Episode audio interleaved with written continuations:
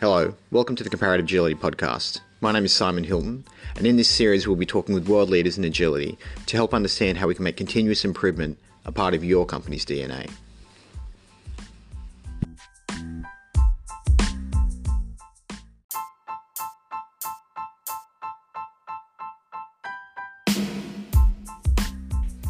In this episode, I talk with Jorgen Hesselberg, the co founder of Comparative Agility and the author of Unlocking Agility, one of the best books on agile transformation that I've ever read. In this episode, we talk more about how continuous improvement is becoming a core part of any agile transformation, but also the five pillars which every organization will go through to improve and sustain agility over the long term.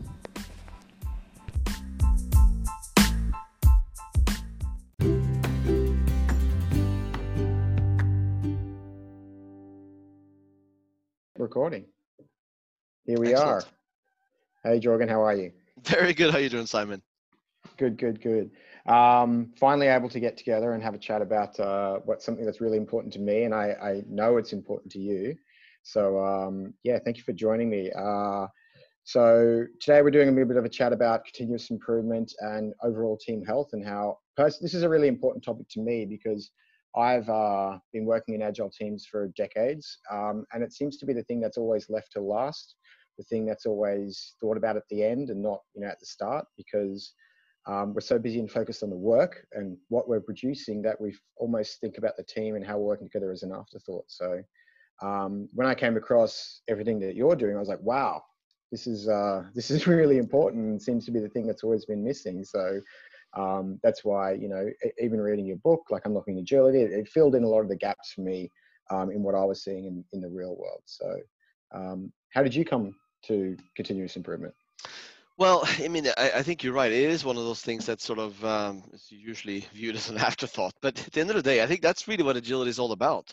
You know, if people mm-hmm. were to sort of ask me in a very simple way, you know what what what is agile it's it's really about you know being better today than you were yesterday. I mean at the end yeah. of the day that's what it's about. Doesn't matter what kind of tools you have or processes you use but at the end of the day that's that's what this is about. It's about learning faster and then than the competition and, and keep keep improving so yeah I, I think this has always been really important i think it's been one of those underlying things that we sometimes don't talk about explicitly and sometimes i think it becomes a little bit esoteric and abstract so i think what mm-hmm. i've been mm-hmm. trying to do in in my book and and also with, with comparative agility the tool is to is to bring this to the forefront bring this uh, make it really concrete in fact and actionable because i think at the end of the day uh, once people understand what they can do better and, and where those areas are, I think we can actually take action and do something about it. That's when that mm. sort of, uh, I guess we can call it a culture starts forming because ultimately yeah. that's what it comes down to.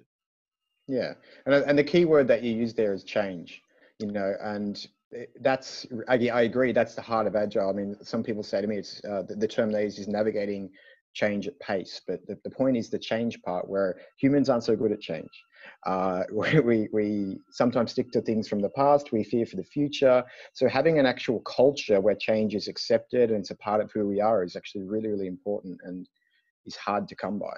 Yes, it is. I mean, in fact, humans are terrible at change. I think there's been, there's been some research coming out that's just really scary. I think this was from this was from a medical study where they found that you know people heart patients that come to their doctor and and the doctor would literally say that you know you're now in dire straits. So unless you make these changes to your diet you're literally going to put your life at risk. Mm. nine out of ten people will not make the changes in their diet. I mean even when they know that their life is at risk. So that just tells mm. you how difficult it is to change and, and imagine and, and, this and, at scale and at worst like you can make the change but then you just go back to the way you were even though right. you know making the change stick that's really really important as well and that requires a regular rhythm and and reinforcement of what you're doing is right so you're completely right and that's where that environment uh, plays in that's why this is so hard to do alone uh, that's why it's mm. so hard to do for a team. It's really the whole program, the whole organization that needs to be, be, be with this. Uh, like from the top, the, the leadership needs to be part of this too. So uh, th- yeah. that's why agile transformations are so hard. Um, and as you said, like making it a real part of the company, you the way you like to put it is make it part of the company's DNA. It, it is who we are. It's in every cell of who we are to make that we, we, we embrace change and we move forward with that. So there's some good reasons behind it. Oh, there's our beautiful faces. So. yes. uh, I think we've reduced ourselves, but we have. Let's do it again. So Jorgen. You're the co-founder of a Comparative Agility and uh, the author of Unlocking Agility, one of the best books on agile transformation I've ever met, and I recommend it to everyone who I talk to. So, um, you know, that goes without saying. Uh, and my name's Simon Hilton. I'm an agile coach and head of project management here at a company called Willow, but worked at a lot of the agile transformations in uh, the biggest telcos and grocery stores here in Australia. Okay, so the point here is uh, what we're trying to talk about is that change. Um, and in my eyes, effective and productive teams are the company's greatest asset.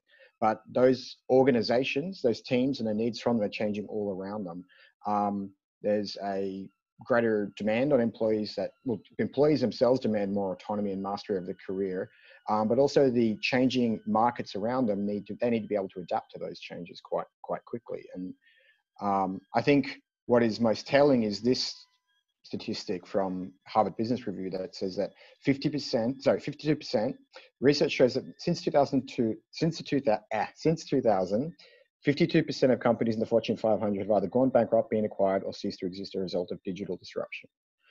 Um, that's a pretty staggering number when you think about it, um, considering those companies have probably been around for decades upon decades before, but nearly half of them have disappeared in the last 10 to 15 years because um, this was released in 2017. So, and really what they're putting it down to is change and being yes. able to adapt to change. Exactly, and I think what part of what this underscores is that uh, this whole agility, the whole idea of continuously adapting to change, like you said, it's not a it's not a cool thing. It's not a uh, sort of okay, this is the flavor of the month kind of thing. It's actually a matter of survival.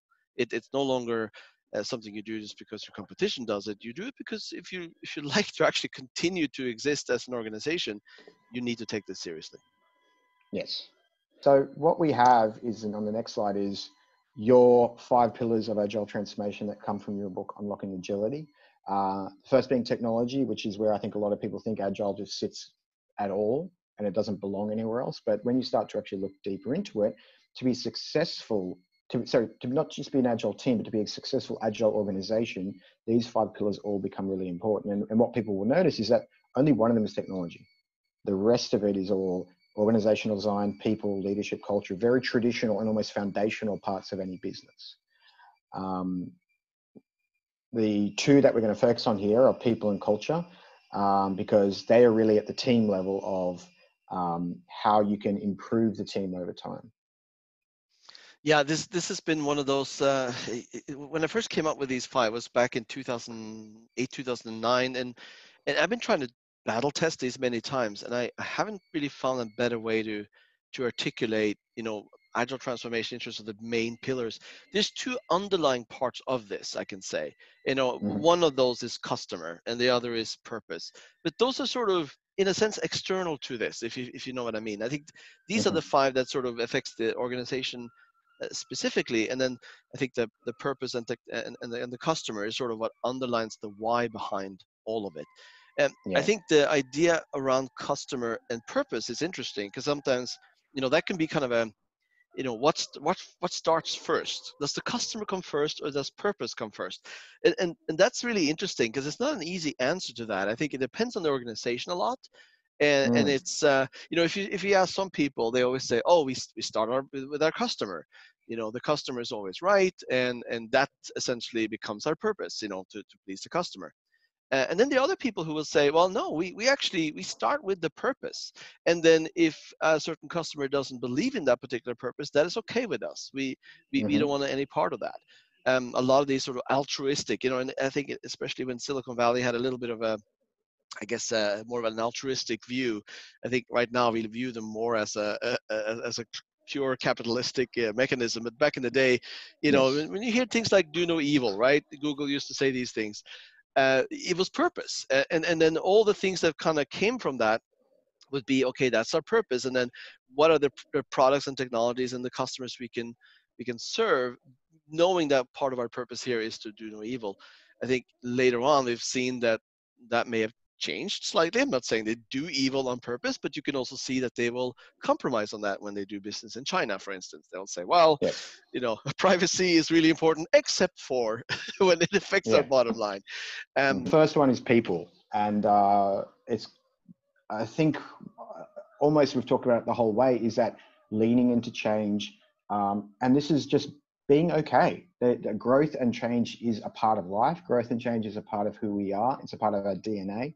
Um, so it's what a lot of people term a growth mindset, but it's, it's really hard to just, uh, I'm really interested in your point of view here because it's really hard just to say someone have a growth mindset. Um, you know, here's your growth mindset card. You now you're now you have a growth mindset. It's something which is quite innate, and that's why it's interesting when you say it's part of the company's DNA. It's almost it's got to be part of a person's DNA as well. Yeah, it does, and and I think this is where I think leaders play a really important role because they, they, they in many ways can sort of affect uh, how people are being evaluated, how people are being rewarded, uh, how people are being incented to do certain things. And I think when it comes to growth mindset, you know, Carol Dweck was the professor who came up with that.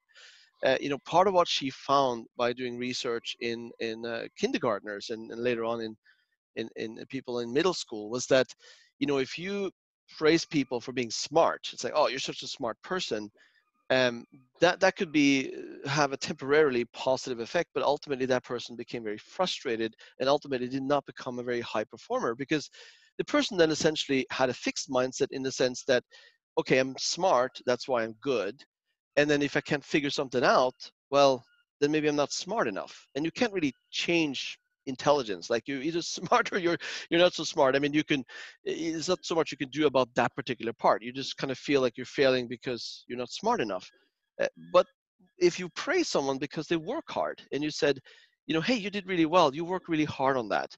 It changed quite a bit of things because what happened then is that the person would say oh the reason i succeeded is, is because i worked hard and and i kept getting better and better and then when things started getting tough later on in life, uh, these people who had sort of grown up with that type of mindset, they would say, well, okay, I didn't make this work. I am having some challenges. Well, you know what? That just means I need to work harder. And it means I need to try some more. And even though I failed here, I can try again. And I learned from that fa- failure.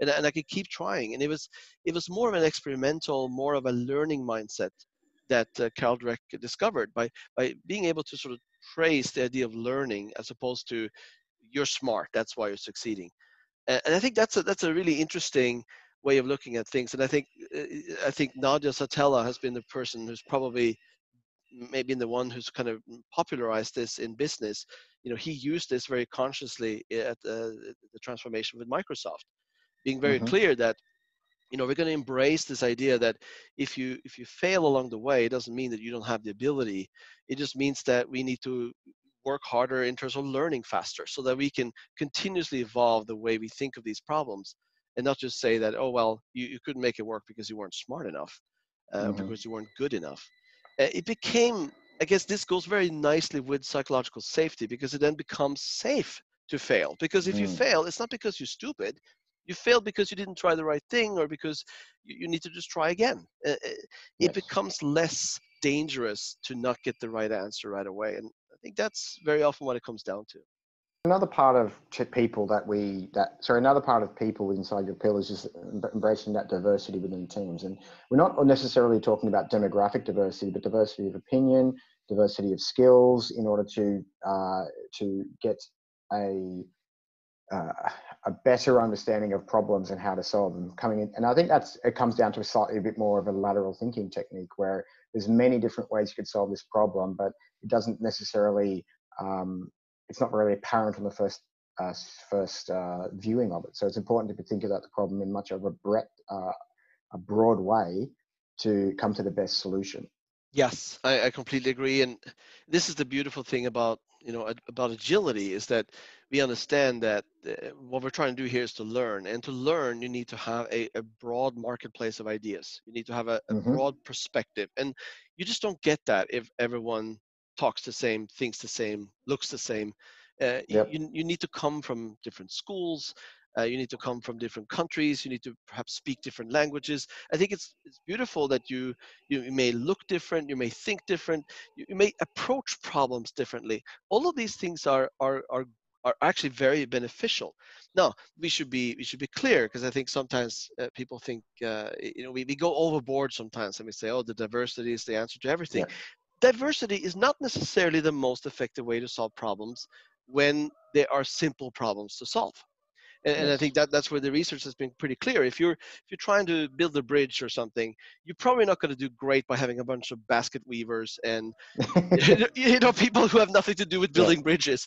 Uh, yes. You'll bring in those architectural engineers, and you'll probably do better. But in complex situations like we're dealing with here, when we're talking about mm-hmm uh, not knowing, right? Right. This is the whole idea of embracing the thing yes. you don't know. Yeah. Then you need that diversity of thought, and that means that you might not be.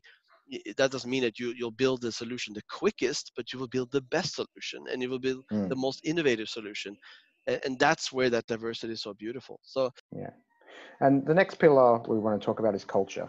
Um, now this is a very nuanced word across the world, across companies, all those kinds of things.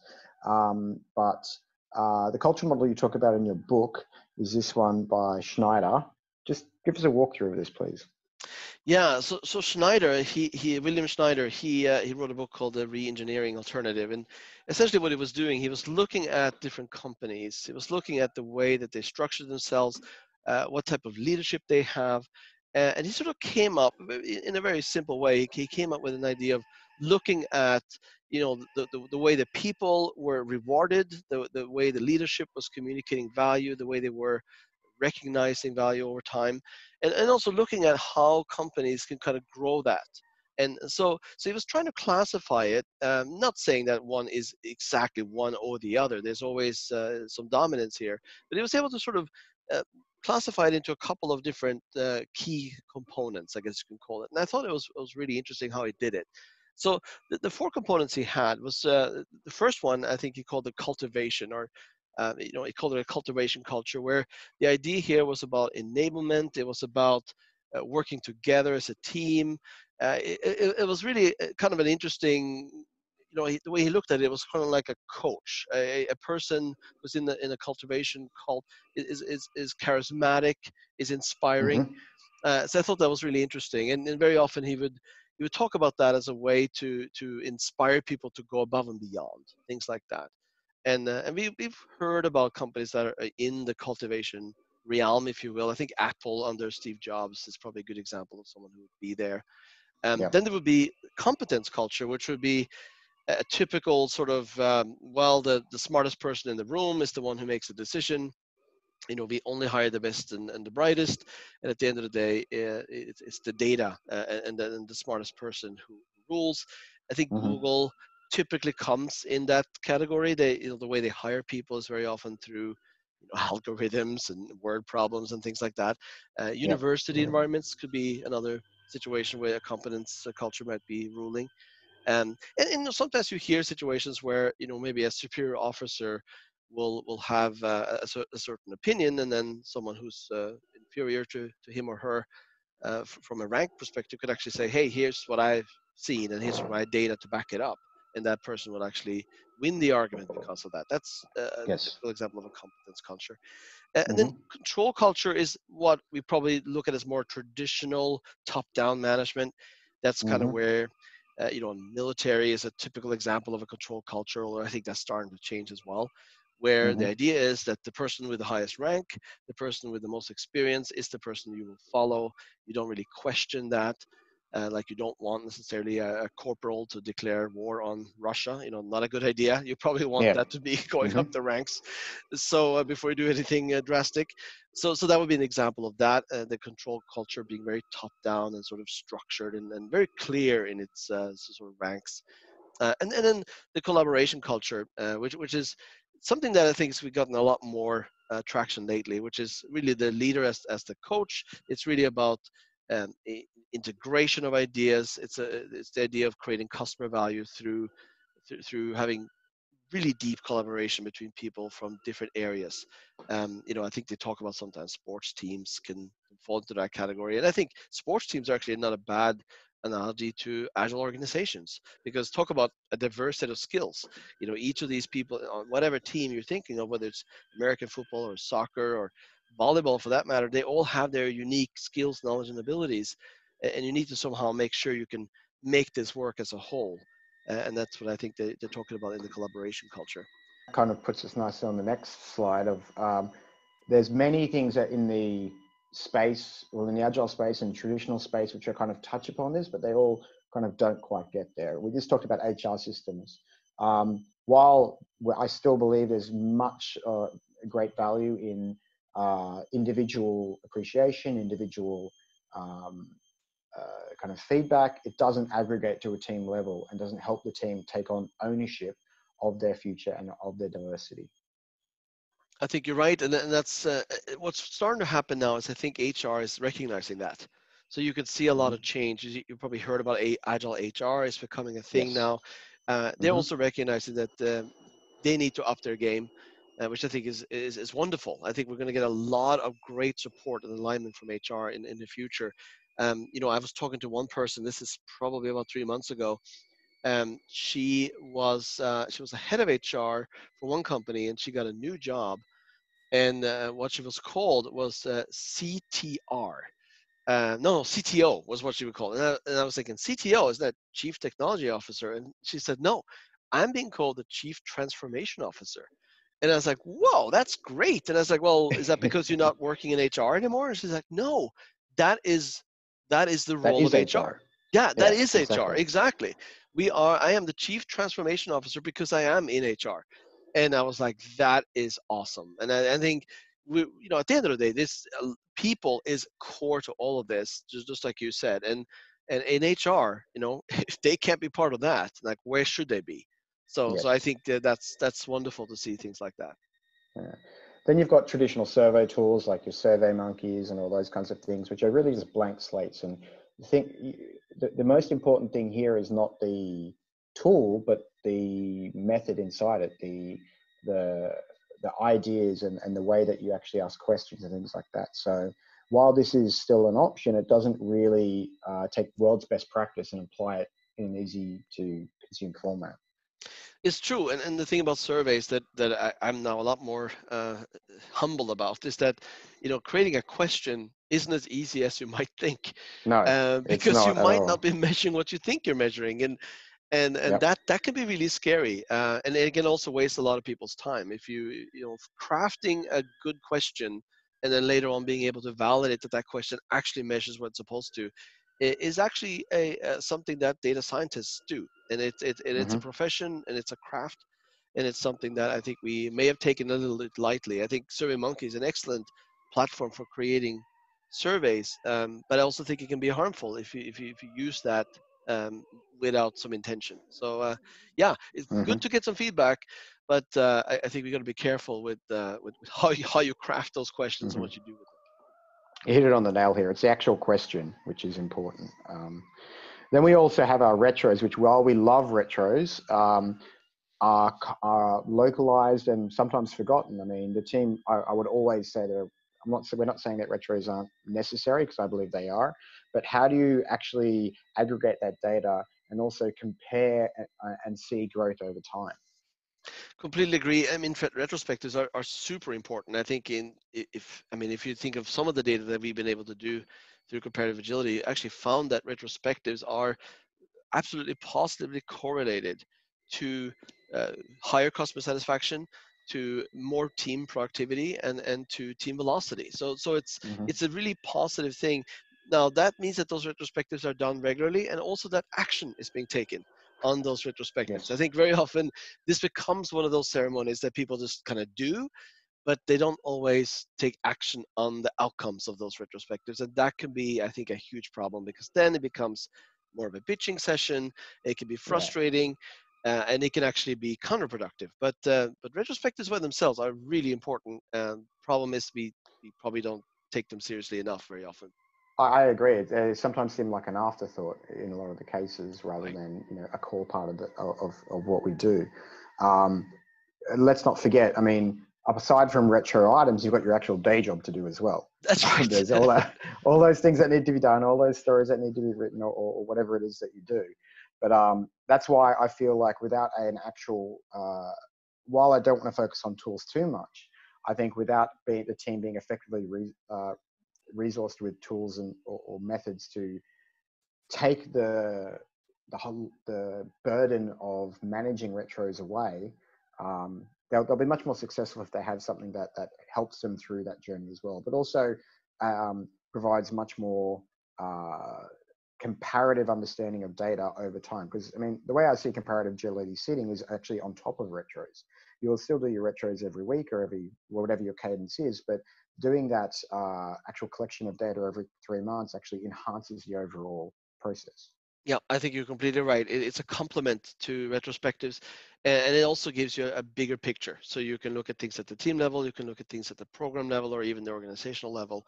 Uh, yes. At the end of the day, it just gives you insights that you probably didn't have before, uh, and mm-hmm. and that data, that those kind of insights, is is fuel to continuous improvement. It's really hard to mm.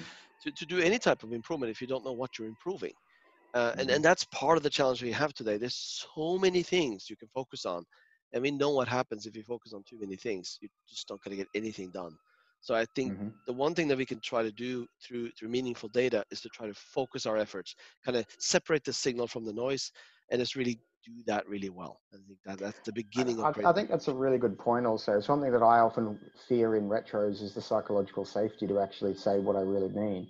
Right. And uh, I, I do think that's understated that the psychological safety there isn't always present. And then how would you know if it's not without some sort of other channel where people can be anonymously if they want to tell us say what they really think? And i think that's where comparative agility can actually enhance that entire process by creating seeing if what we're seeing what's coming out of people's mouths in person actually matches the anonymous data which we're getting uh, through another tool that's right which is very agile i mean the thing that i love about agile is it doesn't necessarily solve your problems but it makes them very visible so yes. once these problems are come out in the open, then it's up to us as, as professionals to deal with those problems. But Agile in itself doesn't solve your problems. They're still going to be no. there.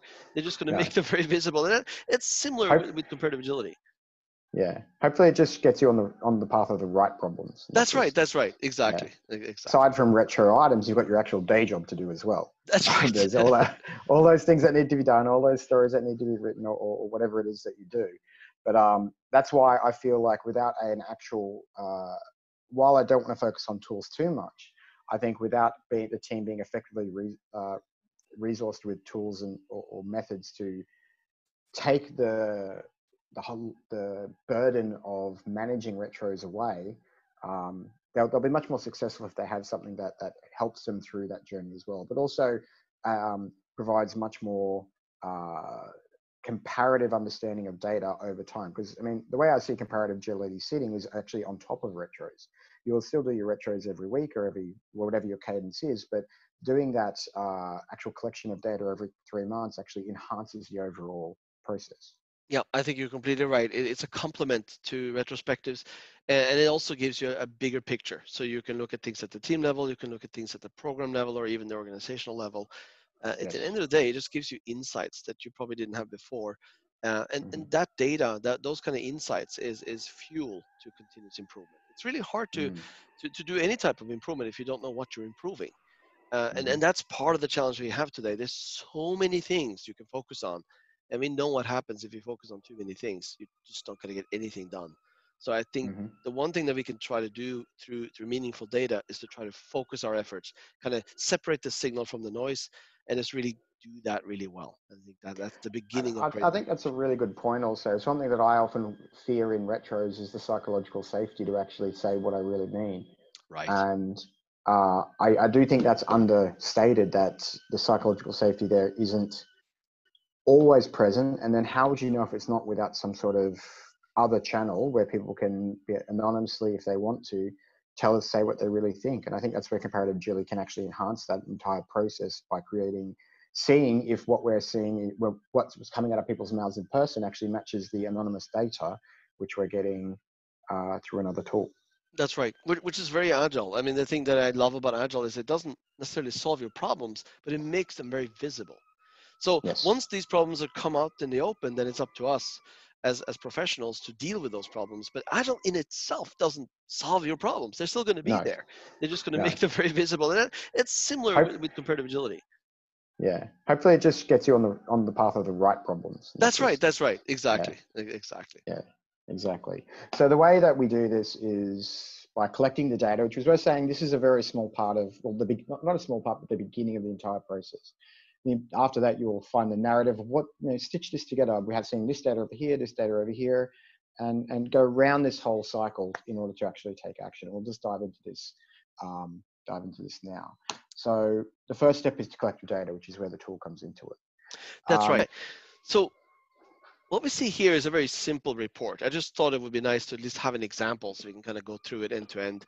And yep. there's lots of other things you can do, but essentially what's happening here is that there's a team here, and, and this is actually real data. I, have changed the name of the team though because they they didn't want me to, to expose yes. who they were, what company they're working for, but it's it's real data. This is a team, uh, Team Dolphins from May 2018, who's comparing themselves uh, from, uh, from from May to, to December 2017. So it's one team at two two different points in time. And what you see here is every time that uh, the team from May is indicating they're doing better, it's going to be positive. It's going to be above the zero, and it's going to be blue bars. So they're doing fairly well here. And every time they indicate they're doing worse, it's going to be negative, or in this case, uh, sort of orange bars below the bar. And and you know, right off the bat, you can you can get a, an idea what's going on. You can see that in most cases they're probably doing better than before, which is really positive. Yeah. That's a mm-hmm. that's a great thing. Uh, and you can look at a little spider graph to kind of get some perspective, and you can see if you if you unclink the world index, kind of look at the data set here for May 2018, you can see that you know in most of these uh, these dimensions they're doing quite well. Technical practices probably struggling a bit. Uh, some issues probably with quality. You can overlay the world index and you can see that they're doing better than the world index in most of these, but you know, that's not so great here when it comes to technical practices and, and quality. Uh, if you overlay this, you could you could see that even though the world index is probably something they do better than, uh, world index is kind of a messy place. That's the, the, the, the truth of what's going on out there, which is uh, sometimes ugly. So I wouldn't necessarily say that the world index is what you should strive for. But you can mm-hmm. see that in most cases, they're actually doing better than what they did in uh, 2017. So positive overall. But that being said, there's certainly things that you can dig into here. And one of those, if you look at teamwork, there's quite a few things. You can zoom in a bit. Uh, looks like in uh, teamwork management, for instance, uh, you see a couple of things stand out. Here's one statement here. Management sets goals, but doesn't tell team members how to achieve them. This is something where the team is indicating that compared to what they did in December 2017, this is no longer taking place. This is actually happening now at a, at a less frequent rate than before. They're saying now mm-hmm. that management are now actually not just setting goals, they're actually telling people how to do their work, which we know is sort of an anti pattern. So you know, let's say if you did this analysis, you can dig into this data and find all sorts of other things as well. You see there's some other things here, but for the sake of this exercise, how about we just went down and we, let's say we focus on this one first, and we said, all right, here we have an hypothesis. We, we, we can see that this is happening. It's standing out. If we look at, for instance, the average score, it's a low score, 2.71. That's a really low score on a five-point scale if we look at the distribution characteristics, I mean, look at this. This is a very wide bar, which tells yep. us that the team members really aren't agreeing with, agreeing with each other on this particular question. So, as a coach, this is probably something we should talk about a little bit deeper. I love this slide. Uh, the question is, are you ready for this? Are you ready for this change? Are you ready for this honesty? This is true. This is scary. I mean, this is one of those things where I, uh, you know, I do talk to organizations sometimes that that are very very top down and really don't want to necessarily hear the bad news and this mm-hmm. this is where I have to tell them that you know comparative agility is going to definitely help you uh, shine a light on things but if you don't have um, an environment where people can feel comfortable talking about these things if, if you can't speak up if you don't feel like you can say you know what this is not working then whatever efforts you do are going to be very short term in nature. They're mm-hmm. not going to be sustainable. You're not going to create that culture unless you create that environment where you are actually open to change and open to hearing sometimes uncomfortable news. And that's the that, that's the caution of this, which which kind of leads to this next slide, which is really all about mm. psychological safety, because that underpins a lot of this. The thing I talk about with people though when it comes to this is the old uh, phrase no pain no gain. Without change change is painful and change is uncomfortable but that's the point of it and that's why we do it. That's so, right. as we said at the beginning we've got to be comfortable with that with being uncomfortable but um, it, it takes more than just saying it you got to feel it as well. You're right and it, it can be very uncomfortable for you know for for, for managers often because i think managers feel that they do have a certain you know an added responsibility here uh, and, yeah. and that that's probably true. And then when when they hear from their team members or from their uh, the, the, people that they work with that they're not happy with the way things are that they are pointing out all these these areas of improvement that, that can be uncomfortable uh, especially if you didn't know about this. Uh, maybe this wasn't very clear maybe this wasn't uh, articulated before and then you can feel that oh things are great i'm doing awesome. Uh, now suddenly you're hearing that it wasn't as great as you always thought it was and, and that can be a little bit uncomfortable i, I totally understand that but um, but like mm-hmm. you said it, you know at the end of the day that is that is part of what we do here to be comfortable with with continuously changing the way we work mm-hmm.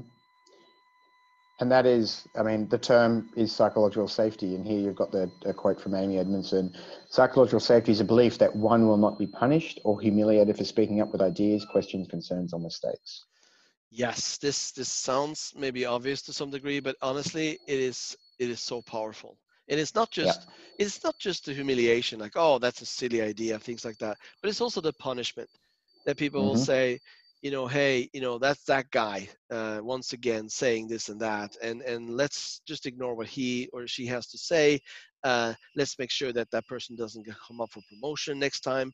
Uh, let's label that person as not a team player. I mean, you've probably heard all these phrases before, but that that's things that organizations will do sometimes. If you're one of those people that speak up, uh, you might be shut down in many different ways. They can ridicule you. They can they can punish you. Uh, but what it does uh, is is very nefarious and very harmful because it makes it so that others who see this will then not speak up and rather just keep quiet. Um, you know, there was a there's a recent case that uh, that we've heard a lot about now is the the Boeing case. You know, the Boeing Max. Mm-hmm. Uh, uh, this is a classic example of a lack of psychological safety because there were many people, and they found this now through the investigation. Many people in the lower chains here that saw the issues happening with that particular software and the way it wasn't handling uh, that that situation really well, but they didn't feel that they could speak up.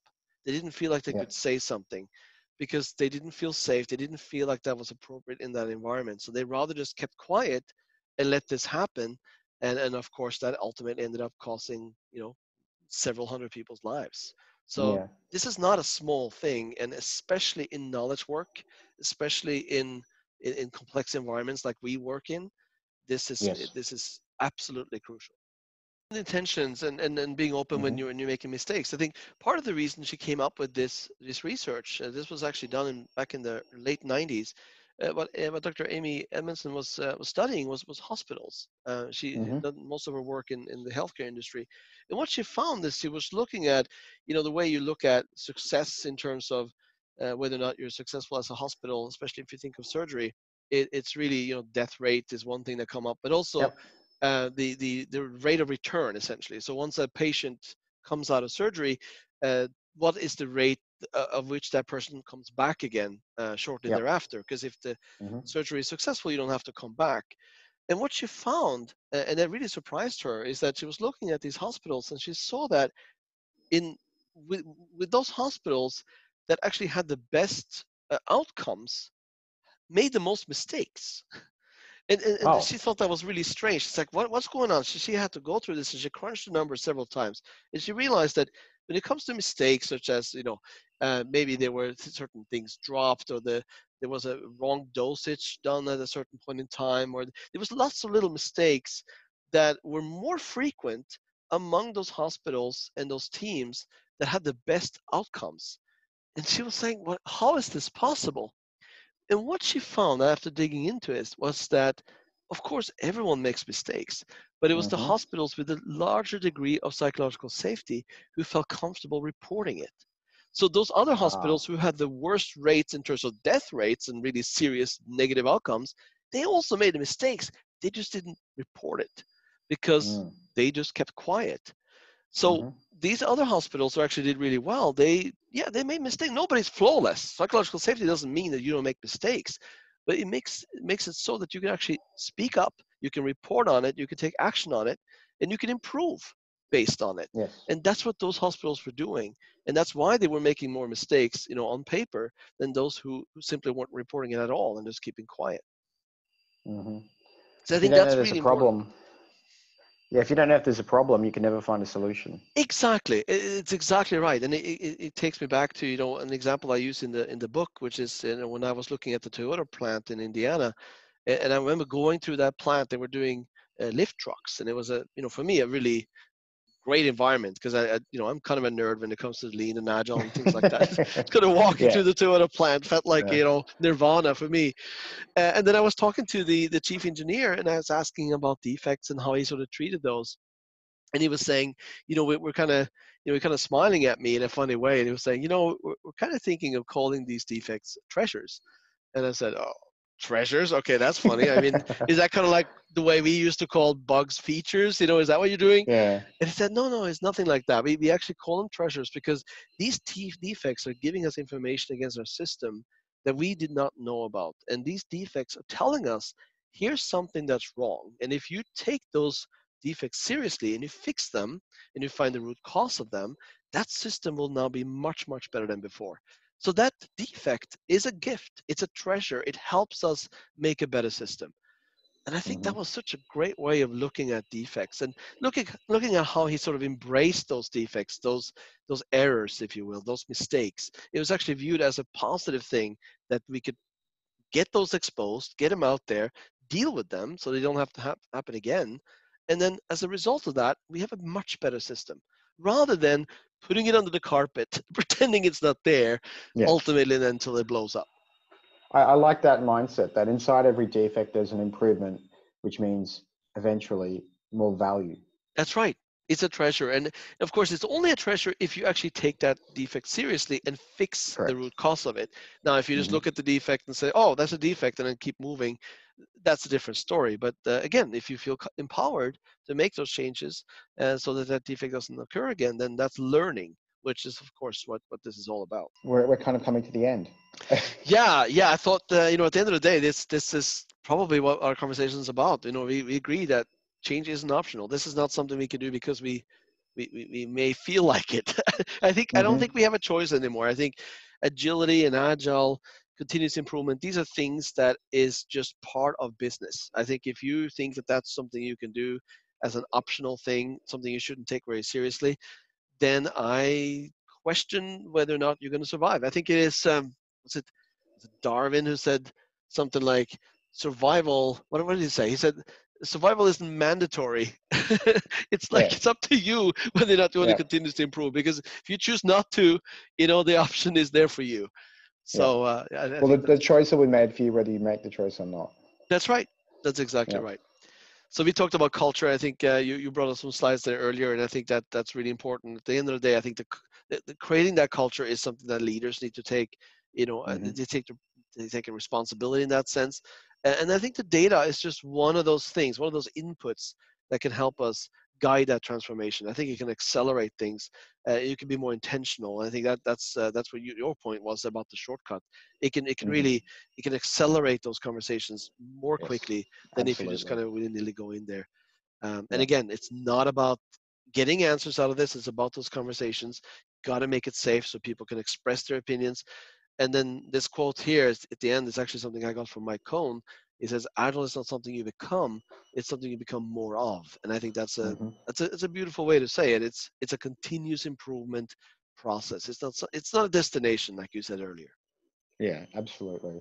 Um, it's uh, and, and you can't underline this enough because we people do feel like um, oh we tick, we can tick this box and suddenly we're now agile doesn't work like that. It's going to be something that, as a part of the continue, the exponential curve of technology, consumer taste changes, globalization, there's always going to be more to learn, more to grow.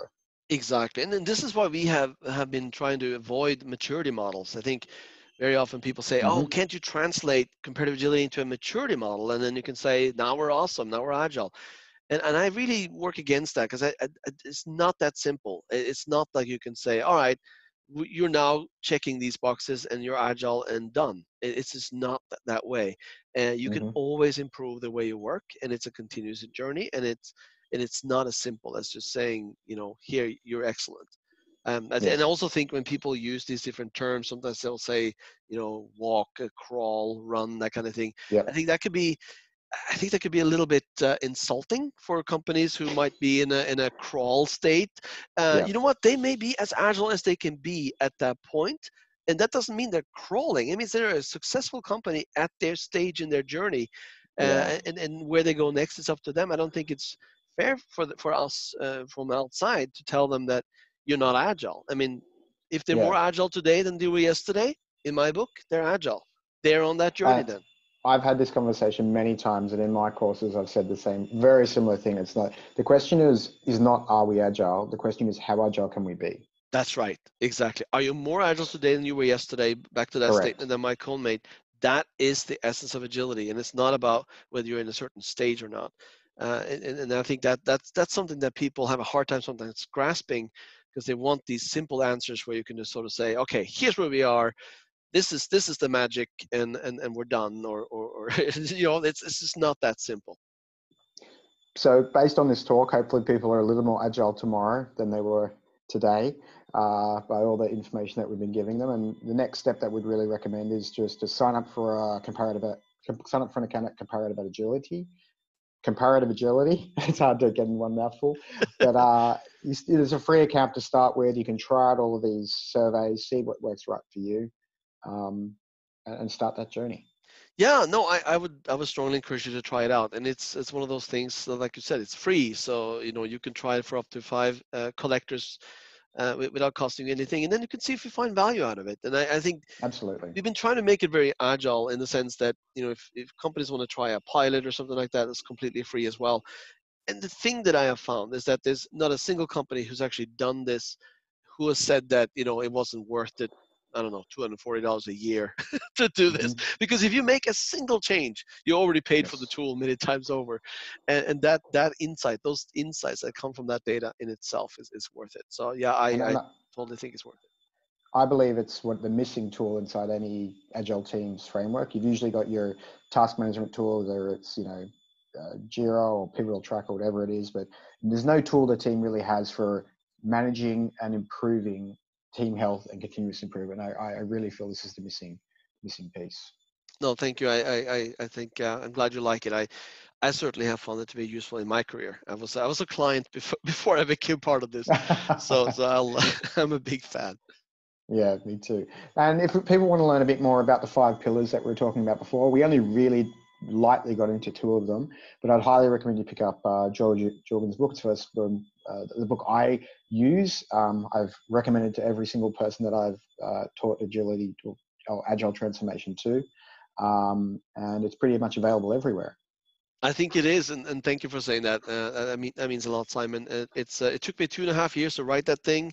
Uh, what I can say, it is it's it's an honest and and sometimes maybe too too honest account of, mm. of, of, an insider's perspective. I really tried to not look at this as a consultant because I, I wasn't a consultant when I wrote it. Uh, it I, I was an insider, and I I was sort of kind of tired of people coming from the outside telling me how easy this should be, and I wanted to sort of say, okay, for all those people that are in the middle of a transformation or about to start a transformation, I wanted to give them very practical ideas of how this actually works from the inside. So that that's mm-hmm. who this is for. Any change leader, uh, whether it's an executive or a team member or a program manager or, or an agile coach, how this works from from your perspective, and then uh, uh, taking a lot of examples from from colleagues from other organizations too, and try to find some patterns that might be helpful. I think it's important. The, the thing that I got out of it most was agile transformations or, or whatever you're going to call it can often take multi years, uh, multiple failures, multiple horizons, as people call them. Trying to jam those five years of learnings, let's say, into a couple hundred pages is extremely valuable because you get that bird's eye view of what's going to happen, what to expect, all the different areas you're going to touch on. Yes, it'll be able to bite off one chunk at a time, but at least you have that understanding of the map of, of the region. You can decide where to go from there. Yeah, thank you for saying that. And, and I try to, to, to spend some time outlining a lot of the resources that I used because there's, you know, there's only so much you can do in one book. But I wanted to say, okay, here's here's the key resources that I was consulting as I was going through this, and so I outline them there as well. I mean, we all stand on the shoulders of giants here, and yes, so I try absolutely. to really highlight that because there's there's a lot of great literature out there, but buying all those books once, it can be very overwhelming. So I think it's good to yeah. kind of have something to start with, and then you can pick and choose which you want to dig, dig deeper into. Awesome. Well, it's been a fantastic time. Uh, really appreciated you taking the time to talk with us, Jorgen. Um, just anyone out there who's listening right now, uh, get in contact on LinkedIn if you have any further questions. We're happy to um, uh, talk, ask questions, meet, whatever. Um, but uh, the most important thing here is to keep the conversation going. Um, and thank you for your time, Jorgen. Oh, thank you, Simon. This was great. It was uh, kind of felt like we were sitting in a bar having a beer, and which, which I love. Yeah. this was a lot of fun. I, I really appreciate well, you taking the time. Well, I'll fly to Oslo and we can do that for real. Yeah, I love that idea very much. Yeah. Thank you so much. I really appreciate it. Okay, thank you.